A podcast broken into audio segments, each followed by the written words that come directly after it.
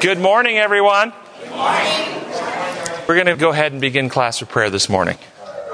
Our gracious Heavenly Father, we thank you for this opportunity to come and study. We invite you and your presence and your angels with us this morning that our minds will be enlightened and may our hearts overflow with love for you and each other. We pray in your holy name. Amen. Amen. We are doing lesson number nine in our quarterly, Redemption in Romans. And the title for the lesson this week is Freedom in Christ. The memory verse says, there is therefore now no condemnation to them who are in Christ Jesus, who walk not after the flesh, but after the Spirit. And the first question I thought I'd throw out at you guys is what does it mean to be in Christ? She said, living as he lived. Other thoughts? Dying to self. Well, keep that in mind. What does it mean to be in Christ as we go through the lesson today? And if you look at the second paragraph, begins um, Paul was saying in Romans 7 that if you refuse to accept Jesus Christ, the wretched experience of Romans 7 will be yours. You will be slaves to sin, unable to do what you choose to do.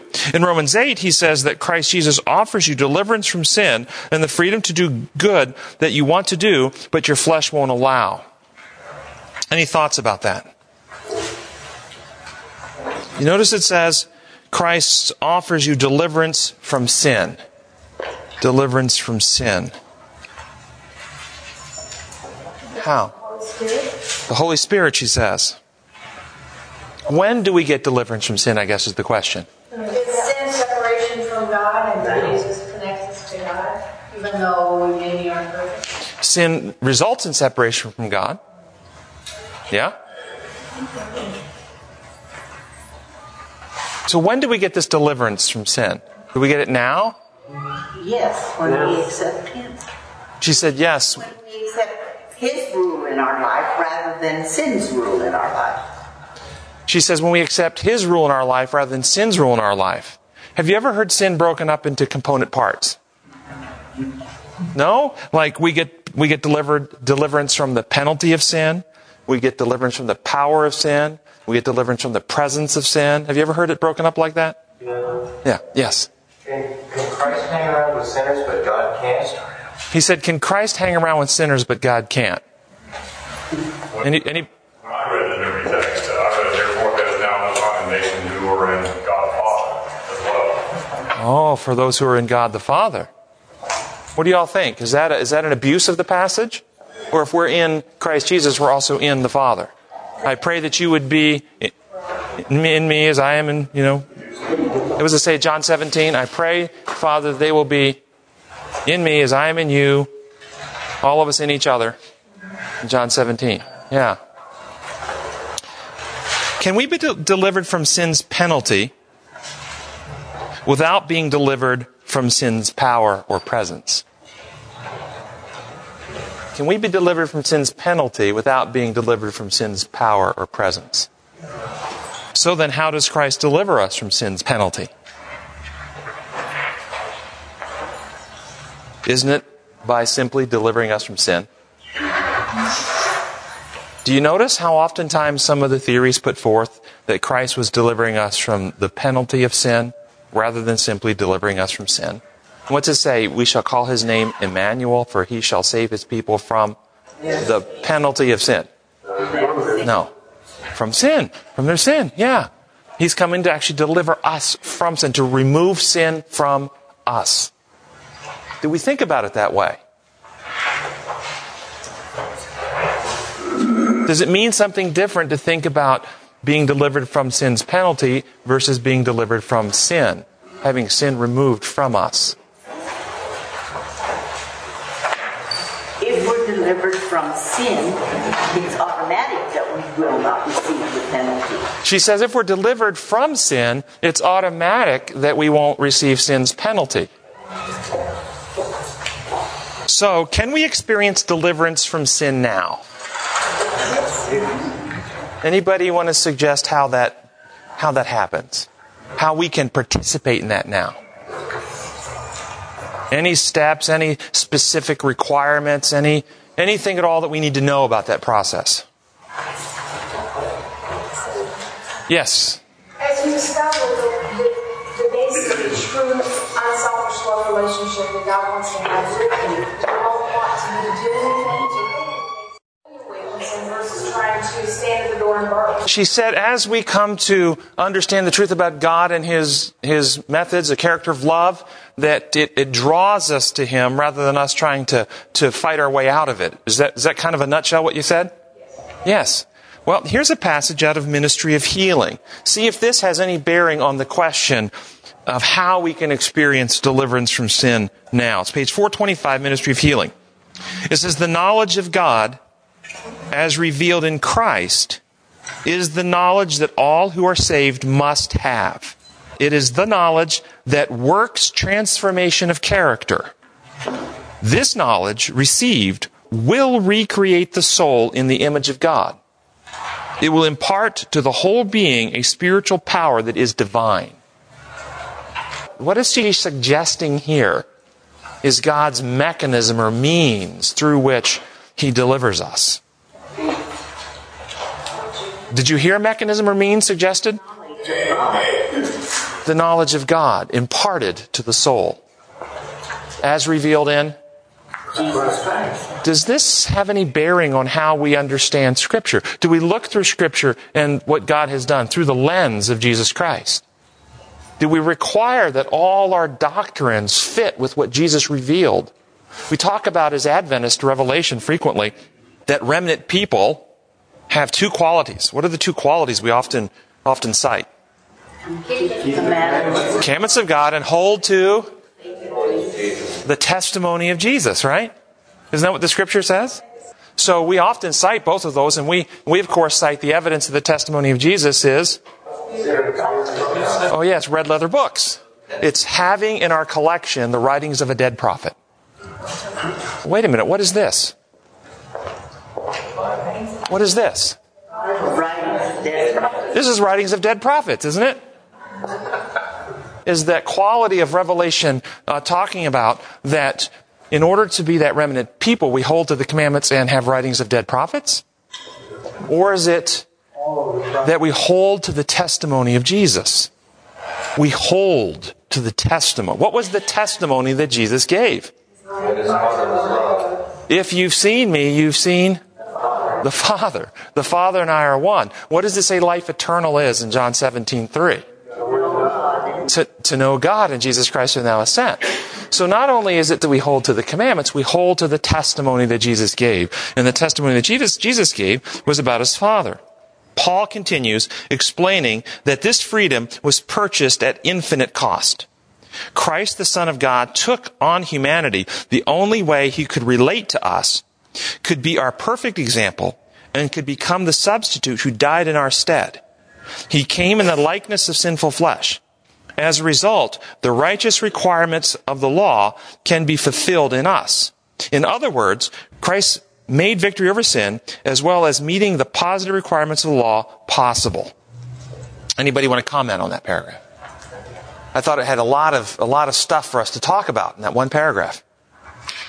Not dark, but rightly understood. Yeah, I, I like the way you said that. So is it true that it cost God, all three, Father, Son, and Holy Spirit, all three, infinitely to save mankind? Is that true? Can that truth, it cost God infinitely to save us and eliminate sin from the universe, can that truth be misconstrued? Yes. Now, isn't it similar to say it cost God infinitely and God paid an infinite price? Aren't those two things similar? Yes. I think they are. Yeah. Is that the same as saying God paid our legal penalty? No. D- does this other comment, God paid our legal penalty, introduce a new element and a new an undercurrent to the to what was transpiring? No. Hmm. So it says in the lesson that he took our humanity, quote, the only way he could relate to us. Unquote. What does that mean? He took our humanity the only way he could relate to us. Oh, I like what you said. The only way we could see him. How about this? Hebrews 2, 17 and 18. For this reason, he had to be made like his brothers in every way, in order that he might become a merciful and faithful high priest in the service of God, and that he might make atonement for the sins of the people. Because he himself suffered when he was tempted, he is able to help those who are being tempted. Have you ever heard that before? Hebrews 2, 17 and 18. What does it mean? We can identify with him. You know, he's one of us. He's one of us, so we can identify with him. Have you ever heard it suggested that because he suffered, because he himself suffered, when he was tempted, he is able to help those that are being tempted? That's a quote from Scripture. That that means that he now can empathize with us. He now knows how difficult it is for us. That in heaven we have a friend in court. You ever heard that? We have a friend in court. One who knows our pains and knows our struggles. Who can inform the Father about how difficult it is for us down here and how much pain and suffering we go through. And communicates our struggles to the Father to procure mercy and, and grace in the time of need. Have you ever heard that? Yes. Mm-hmm. Does it disgust you?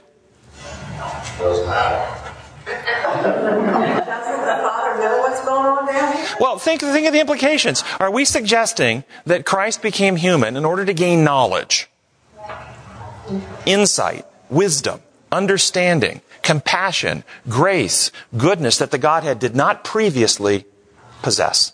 In, his humanity, didn't he have to learn those things? Oh, wait, see, with a different thing. We're talking about God right now. Is Christ informing the Father of something the Father didn't know? Did, did Christ do this to gain some knowledge, some experience, some, uh, as God, uh, some, some compassion, some mercy, because it's often presented that Christ, who has went through what we've gone through, now has insight into our condition, now has wisdom, now has a, a compassion for us, now has an understanding, and He's in heaven as our faithful high priest, communicating to the Father what it's like for us poor sinners down here. I would suggest to you that is a gross distortion of the heavenly character. He had compassion for Lucifer. Because what does the scripture say? For God so loved the world that he gave his son. God was in the son, reconciling the world to himself. If God is for us, who can be against us? He who did not spare his son but gave him up, how will he not along with him give us all things? It is God who justifies. Who is it that condemns? Christ Jesus? He is at the right hand of the Father and is also, also, what's that word mean? In addition to interceding for us. I saw a hand right here in the middle. A hand?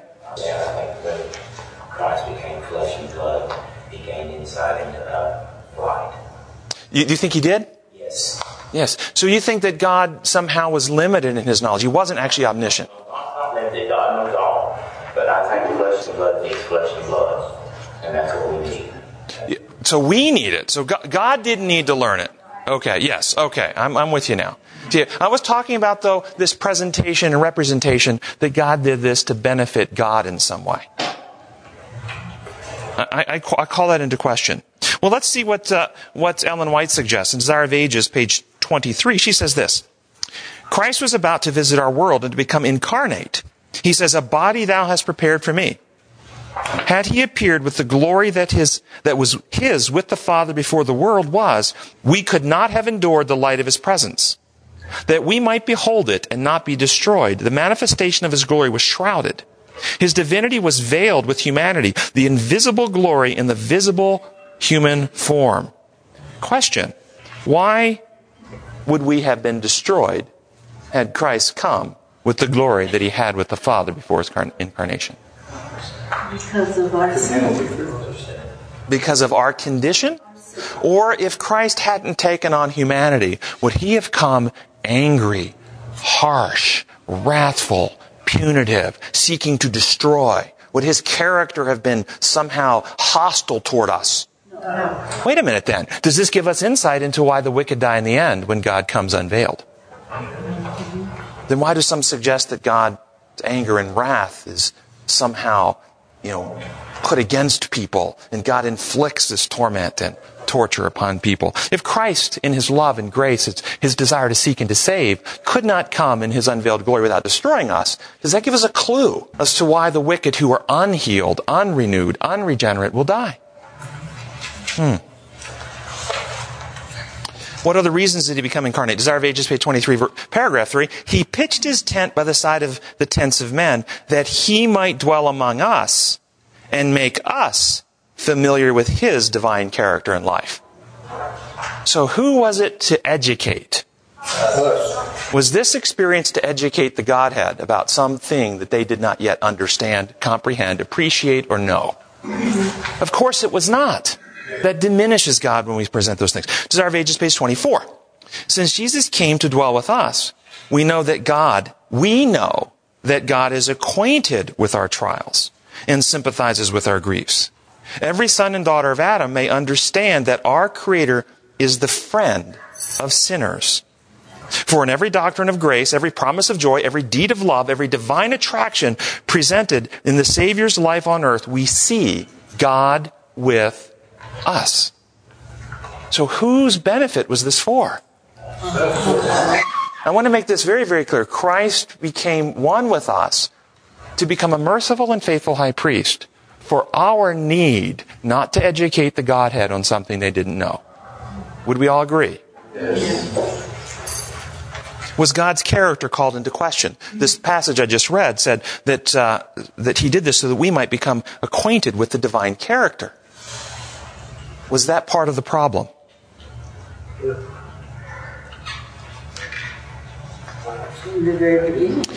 Besides this, this purpose of revealing to us God, revealing to us the truth about the divine character, convincing us that God is, is our friend and not our enemy, was there any other purposes in why Christ became incarnate? Or is it only revelatory? He couldn't have died if he wasn't human. She says he couldn't have died if he wasn't human. That's true. Could he have been tempted if he wasn't human? No. no. It says in James chapter 1, no one should say God tempts because God doesn't tempt anyone. God cannot be tempted by evil, nor does he tempt anyone. God, divinity, can't be tempted. Was Jesus tempted? Yes. So that was his humanity being tempted. So did he come for the purpose of experiencing temptation as a human? Was there some aspect of our salvation that required him to do that? Well, the lesson suggests right here, as we ask this question, in the net paragraph, it says, He became the substitute and died in our stead. That's what it says. He became a substitute and died in our stead. And we read in Hebrews chapter 2, verse 17, it says, He had to be made like His brothers in every way, that He might be a merciful and faithful high priest in the service of God, that He might make atonement for the sins of the people. Substitute, atonement. What does this mean? Did he have to become one of us to make atonement? Yes. Yes. Yes, he did. What does atonement mean? Yes, very well, very well. At one minute. Did sin cause a breakdown in the unity between man and God? Yes. When Adam sinned, did God, in any fashion, form, or shape, get changed in any way? No. Did, did mankind somehow get changed? Yes. We're doing Romans this quarter. Does it say that the, the carnal mind is what toward God? Enmity. What's enmity mean? Enemies. Enemies. We're against Him. Our natural minds at sin. We are against God in heart, in mind, in attitude, in character. Our natural state is against God. Yes. Um, if Adam and Eve hadn't have sinned, would Jesus still have to come and die for Satan? Because Satan was in rebellion before Adam and Eve ever sinned. He asked the question, if Adam and Eve would not have sinned, would God, Christ have to have died for Satan? It's a great question that really thrusts a, a, a, deadly sword through the heart of the penal substitution model, if you value Ellen White's writings. Because Ellen White says that again and again, Lucifer was offered pardon on the condition of repentance and submission in heaven. No blood atonement, no payment, no death of anyone again and again, and he would have been reinstated into his position on the condition of repentance and submission without Christ dying. So the answer to your question is, if you value Ellen White's writing, no, Christ would not have had to die for Lucifer if he would have been willing to repent and submit. So the question then remains, then why did we? Why does Christ have to die for us? And let's just clear this up right now before we go into the whole discussion. Do we believe in this class that mankind could be saved without the death of Christ? No. No. It was essential. We could not be saved without the death of Christ. It was absolutely a requirement. The question is why? Now we explain it a little differently than the traditional penal substitution model. Penal substitution model explains it how. Why does Christ have to die? Payment. The law required it. you will find as we go through the evidence of Scripture today and, and inspiration that the law never required such a thing. The law required something else. So keep that in mind as we go through. So Hebrews says atonement. Atonement is reconciliation. Who got changed, God or man? man? So who did Christ, in order to reconcile man, man back to God, who had to be fixed or changed? Man. man. So did Christ come simply, very, let's put it very simply, did Christ come to do whatever was necessary to put man back right with God? Yes. Yes. Now traditional models have, well, what was the obstacle? And I could show you document after document. The traditional models have the obstacle between man and God once man sinned was God's righteous wrath. And Christ came to die to take the wrath out of the way so that we can be again right with God. Do you see where the problem has been shifted?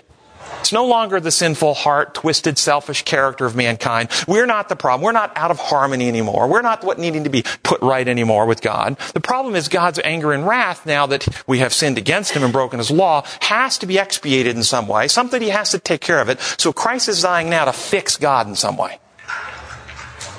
We've shifted the focus. And this is traditional. This, and where does this whole idea come from? If you look in the history of the Christian church, it comes out of Rome. It's pagan. We do something to appease God so that God will change and be gracious and merciful to us. Now, we can't work our way into heaven, so we have a champion that does our work for us and pays the price for us so that we can have our payment made, we can have the God appeased because there's nothing we could bring to him. If you really break it down and think about the grossness of this, here we are in sin. We're out of harmony with God. What can we do to get back into God's good graces? I know, I'll suggest this to you all. When God sends His Son, in love for us, for God so loved the world, He sent His Son. The one thing we can do to be back in God's good graces is we can murder His Son and offer Him His Son's blood. And then God will be happy with us. Does that, like, have a problem with anybody? Christ in His own peril. Yeah, and that's exactly what penal substitution is. I saw a hand. So, so is it so simple as the fact that back when Adam and Eve were created they had daily fellowship with the Father, they knew what it was to with God. Sure. From that point in time, though, we went away from that daily face-to-face fellowship. And so we totally lost being born in sin. We didn't know what it was to walk with God. And then by Christ coming and living and walking among us, we were able to see what God would be like in motion and love and in example so that it would bring us back into that balance of what it would be to walk with the Father. I like it. I like where you're going. There's, there's, there's good spirit of prophecy and scripture evidence for that. Colossians 1 uh, tells us that all things in heaven and in earth are reconciled to Christ at the cross. Well, heavenly things did not sin. They had no carnal nature. They didn't need, um, they didn't need something done within them to fix a carnal nature. But they had questions. There was doubt about God's character. Lucifer had raised questions that need to be answered. And so Christ's revelation of truth answered those questions. And this is what Christ meant when he said, um, now, um, Now's the time of judgment of this world. Now the prince of this world shall be cast down, and I, when I am lifted up, will draw all unto me. He's talking about all. It's not all men. It doesn't say men in the Greek. All. Universe to me. How? Because at that time, when Christ was crucified, all the allegations of Satan, Satan's character was laid wide open before the angelic host. And Christ's character and God's character was, was clearly vindicated before the angelic host. And so after that point in time, Satan's movements were restricted to earth. Restricted by what? God put a force shield around earth and wouldn't let Satan leave? No. Restricted because all intelligence in the universe said, I'm not listening to you anymore. Talk to the hand. I'm not listening. All my questions are settled. No one would listen to him except here on earth. But uh, the question about man and Lucifer in a different position. Why could Lucifer? Ellen White says in Desire of Ages, page 762. But even as a sinner, man was in a different position, uh, d- different position than that of Lucifer. Lucifer sinned in the light of God's glory. To him, as to no other created being, was given a manifestation of, of the character of God. Lucifer chose to, chose to, to follow his own selfish, independent will. This choice was final. But man was deceived by Satan's sophistry. The height and the depth of the love of God he did not know. There was hope for him. And what do you think she says there is hope for us in? In a payment to appease the anger and wrath of the Father. No. No. She says there's hope for him in a revelation of the character of God. That we may be drawn back to him. That's what she says. Desire of 762. Anyway. but we're still asking the question because I believe that revelation of truth is the first step to destroy lies to win us back to trust. No question about it. But did Christ have to do more than reveal truth? That's the question we're trying to, to answer. Well, we're talking about what is the problem that sin caused. Sin caused an actual change in humanity, did it not? Was Adam changed all the way down to the fibers of his being? Yes. Yes, and it says in Psalm 51 we are born in sin, conceived in iniquity. We are wired for, for what? For loving others? We are wired for self centeredness. And what is the root of sin?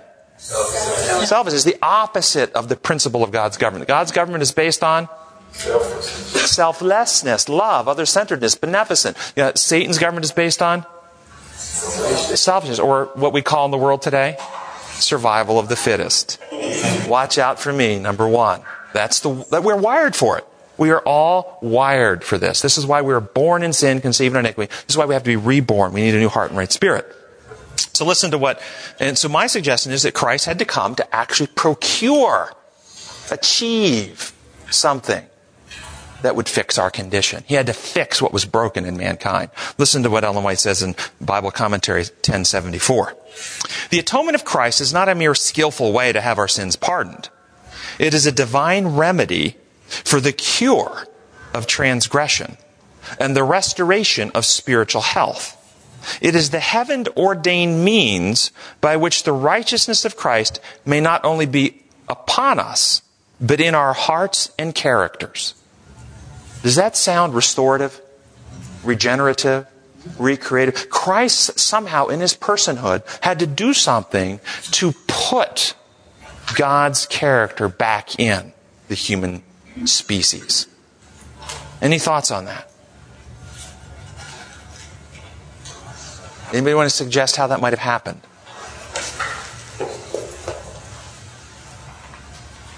Happened in Christ. Was it necessary? Was it necessary that selfishness be eradicated out of the human heart and God's law be written? And what's the new covenant in Hebrews 8:10?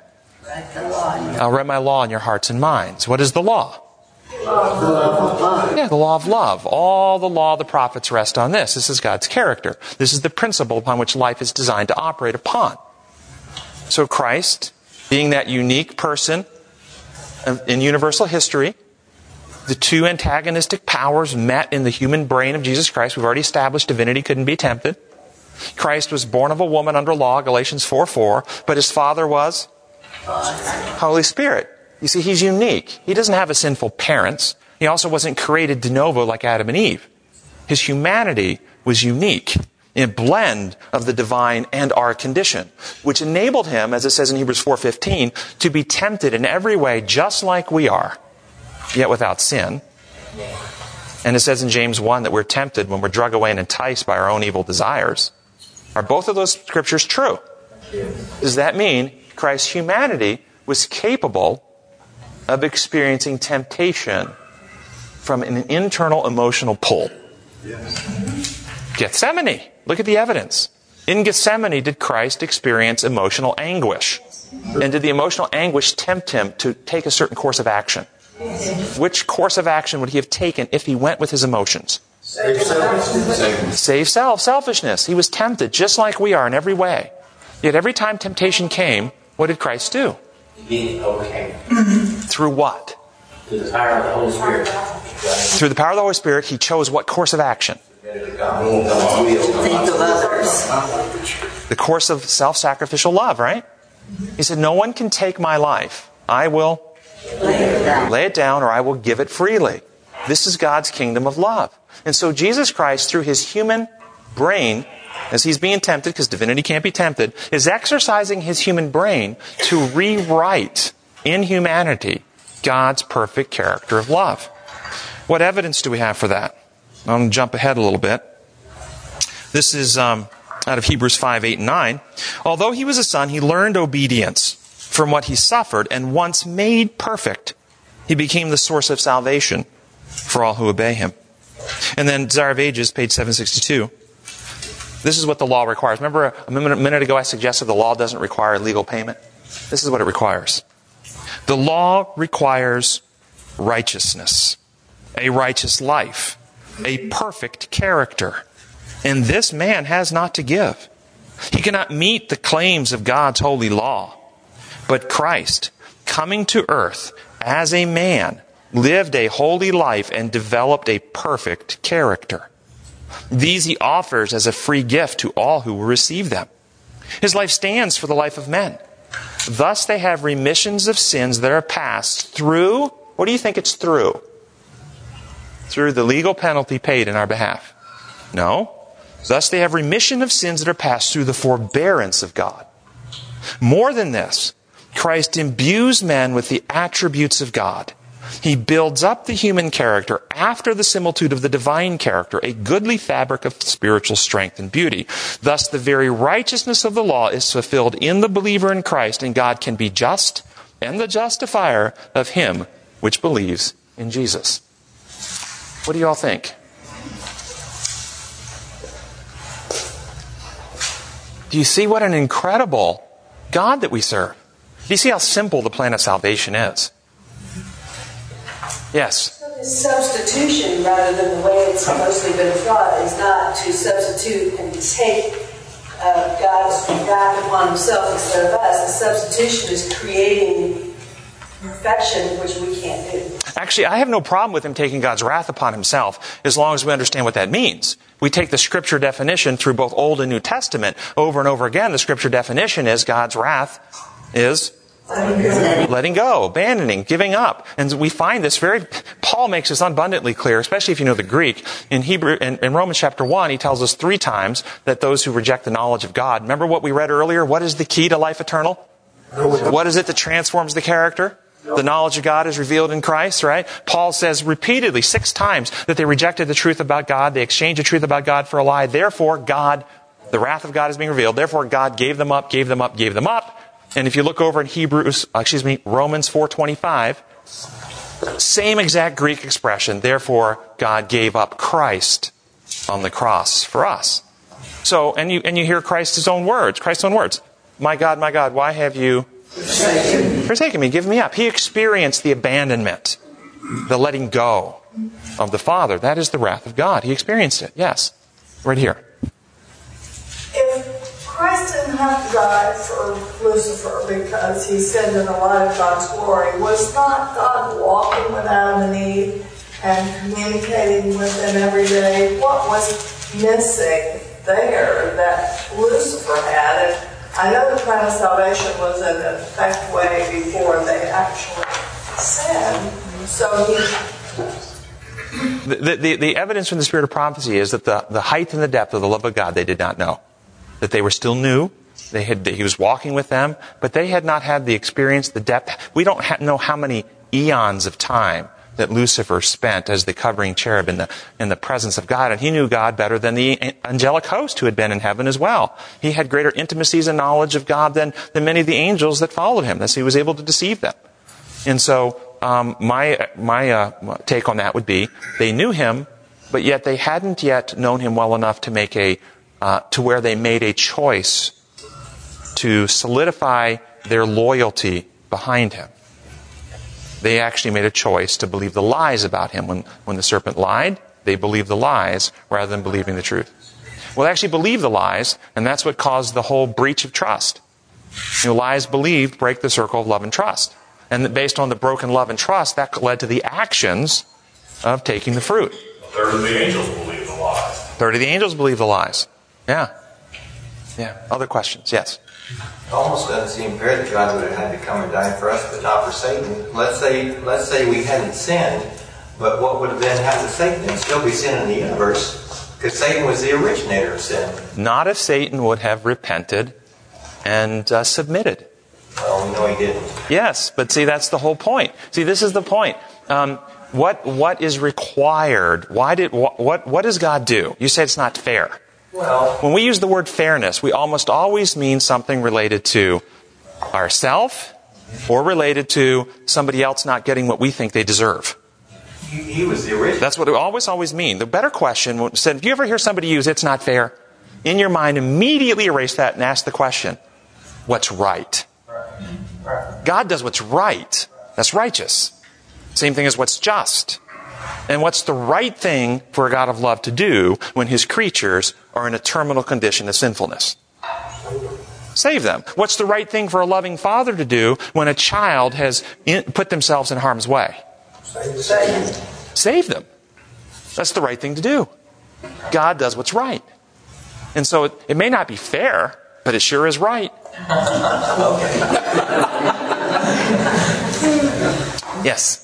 I've um, wondered about God's wrath as being his anger towards the sin condition, what it does to his people that he loves. Oh, there's. There a wrath like that? Oh, yeah, he absolutely hates sin in the same way a doctor hates meningitis that's killing his child. Sure. To see what sin is doing because it leads to death. Yes, doctors and, and, and parents hate disease that are killing their, their children, but do you ever hate the child who's dying? So isn't that righteous indignation? I mean, So, so let's talk about that. If you have a child who is dying, and maybe, maybe this child, maybe you're, let's say you're working down in Atlanta at the CDC, and you're a physician working with various strains of infectious diseases at the CDC in Atlanta, Centers for Disease Control.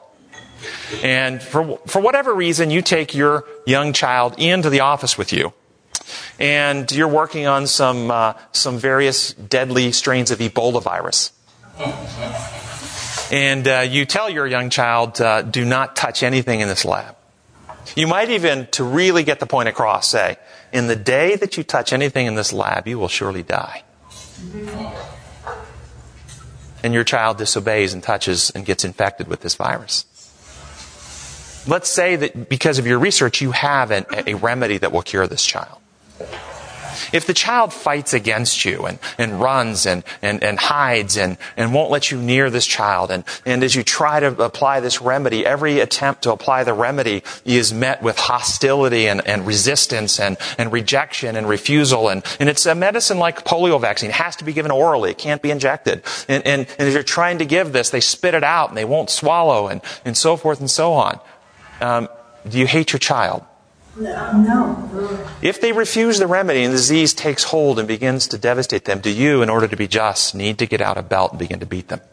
No. Are there? A little bit of verse 7, and then you just take it. Nice one. He said you give him a little verse and just knock him out and then, then give it to him. Okay? All analogies have limits. The limits here are what, what is it that God wants? What is the problem? See, we're, the analogy I gave is a physical one. And we can force a physical healing on someone. We could. But what God wants, With our choice. we could still fit, force a physical healing on someone. God wants our What God wants, free, our free will. He wants us to observe the Sabbath, right? Well, yes, He does.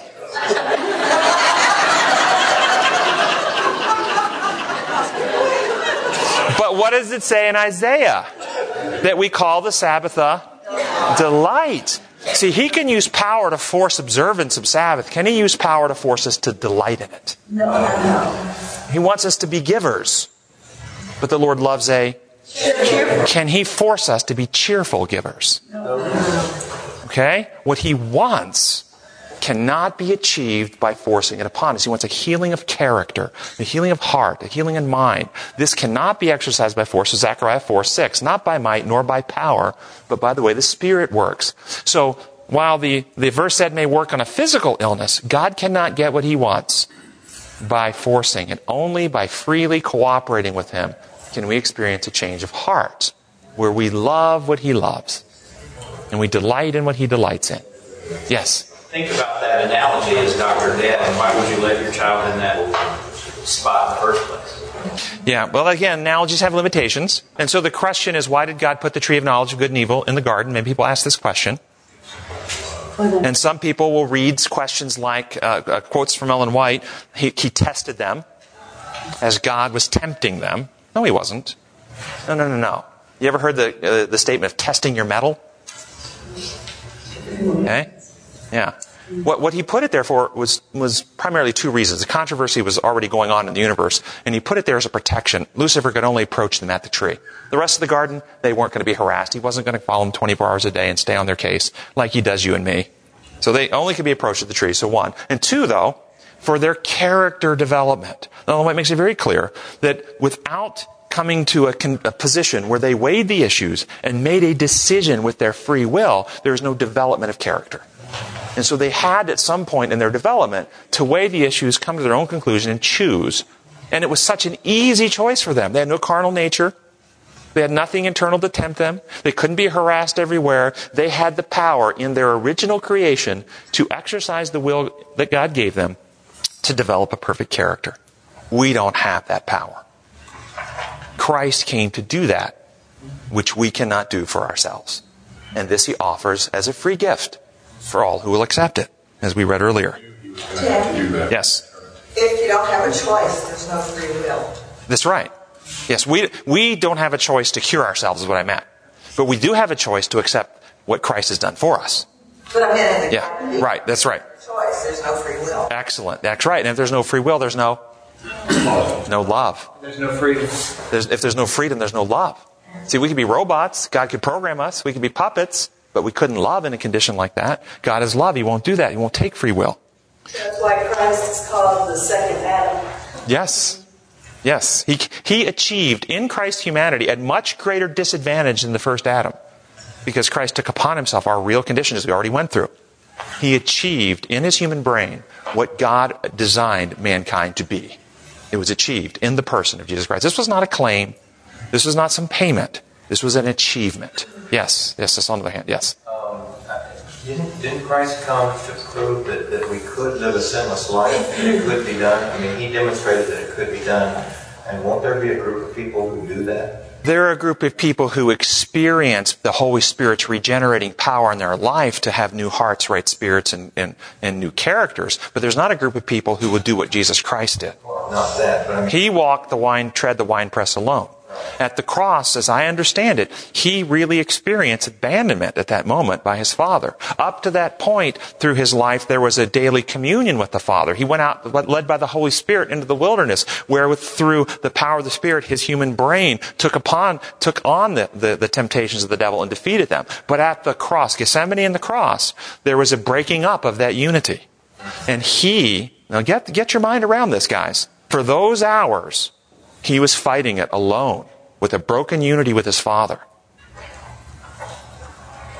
We will never be in that position.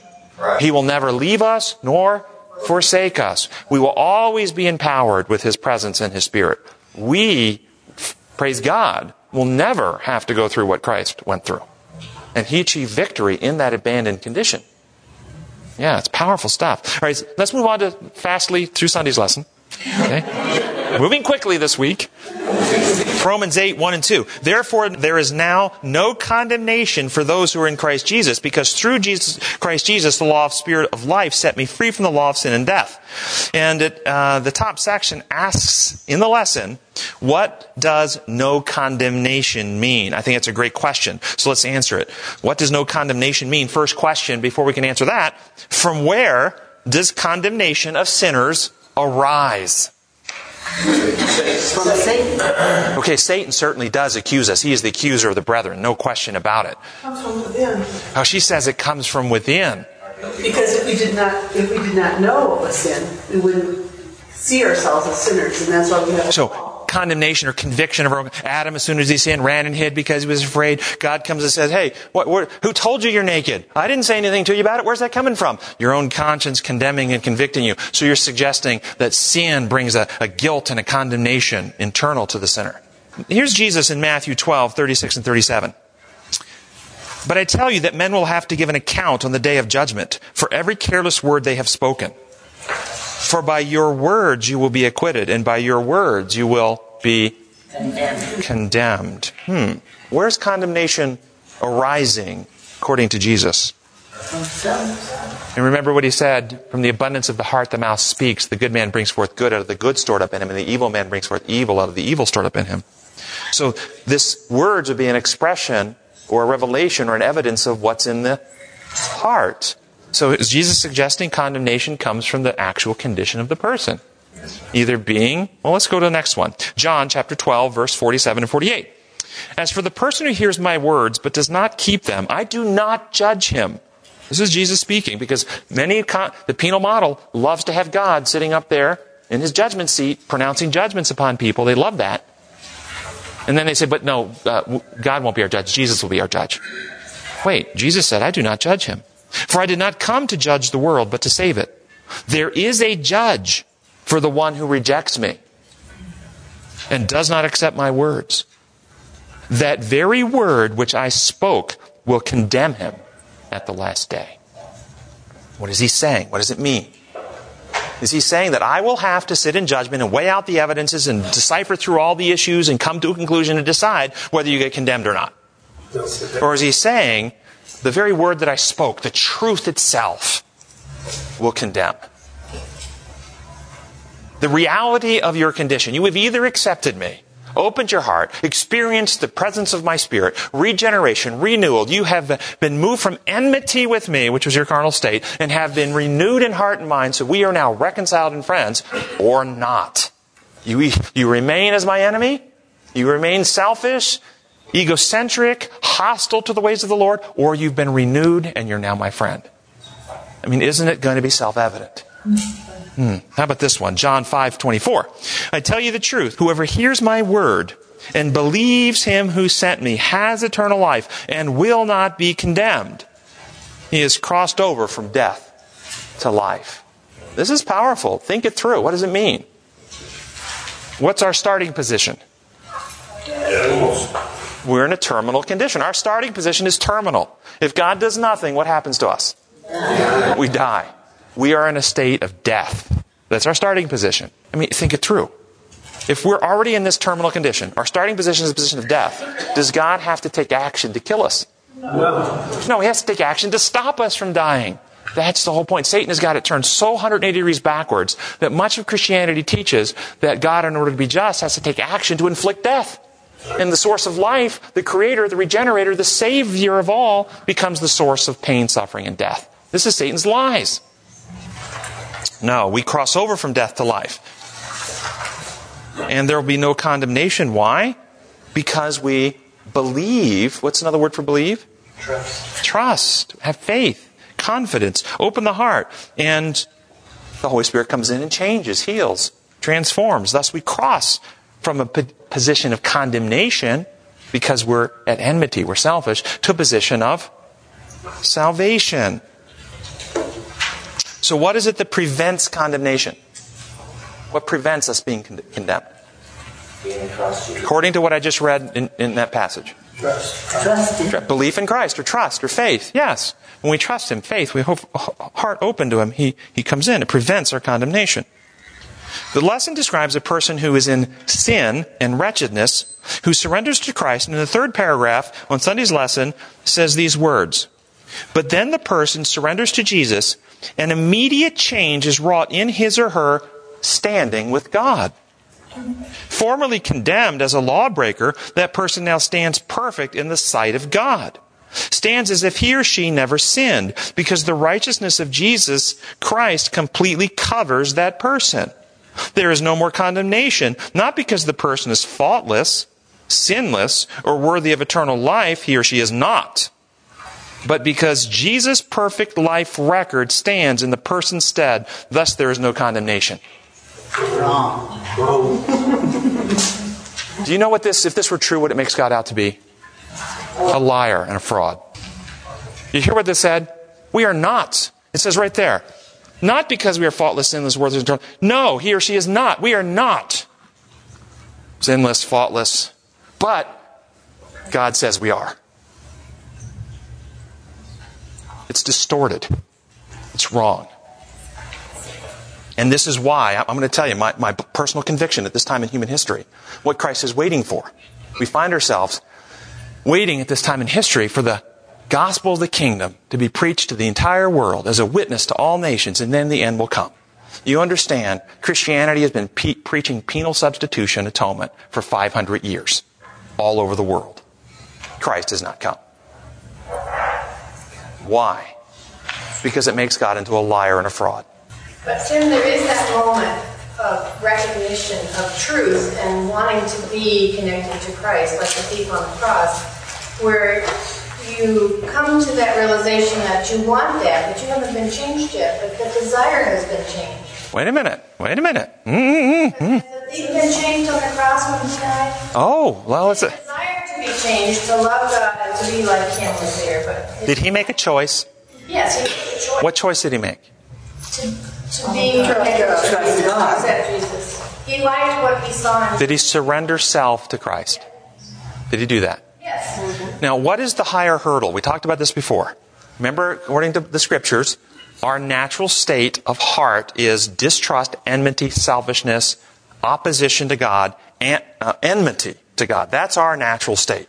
Right. Did the thief on the cross come to a point, not just recognition, No, but desire. it says in Desire of Ages that many of the high priests, many of the, the high priests, many of the priestly leaders came to the recognition that, and they were convicted even that Christ was all he said he was.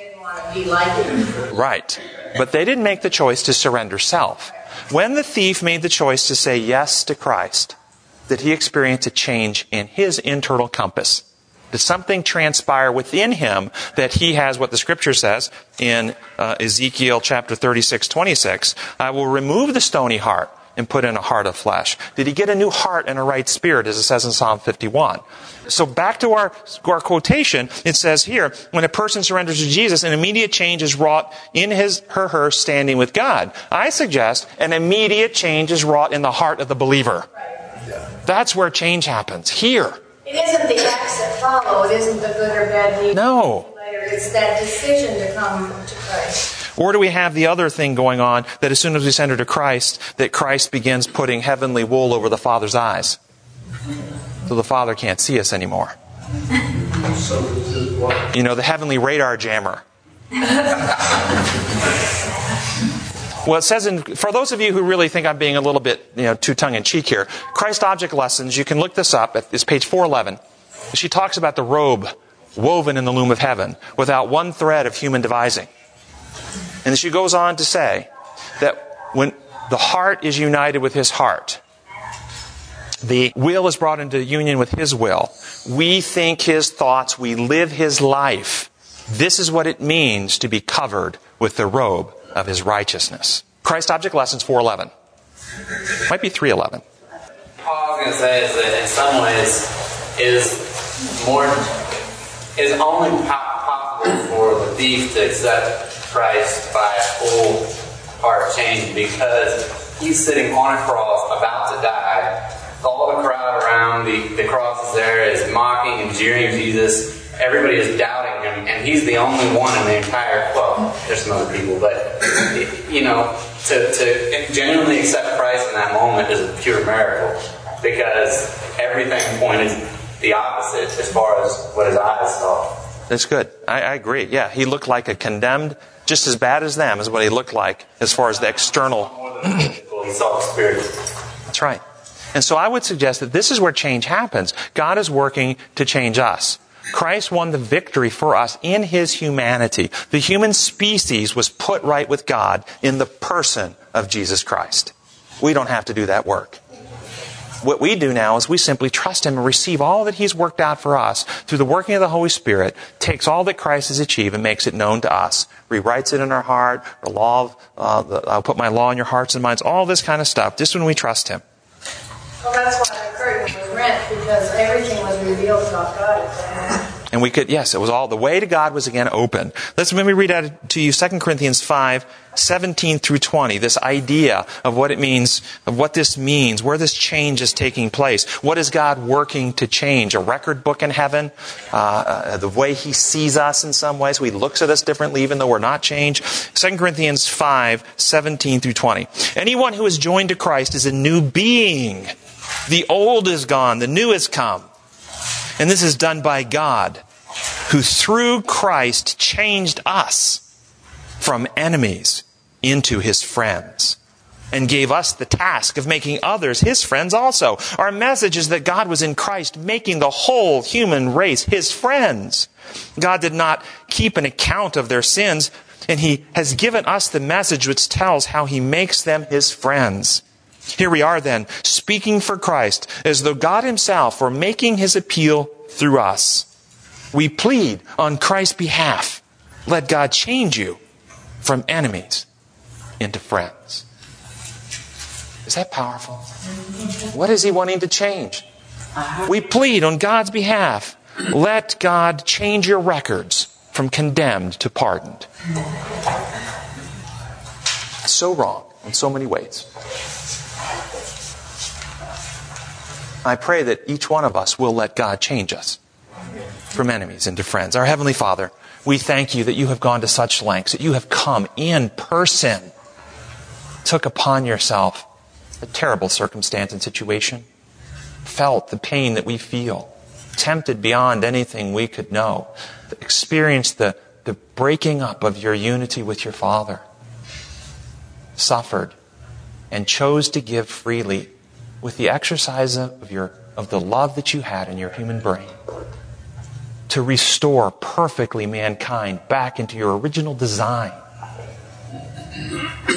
Lord, we, we surrender our hearts to you. We see you as our Savior and our friend, a perfect representation of God. We ask now that your Spirit will take all that you have achieved, reproduce in us, that our thoughts might come into harmony with yours, our desires in harmony with yours, our heart to be one with yours, that we might live your life showing others what God is truly like, that your name may be glorified at this special time in Earth's history, that the world may be lightened now with your character, that we can see you coming soon. We pray in your holy name. Amen.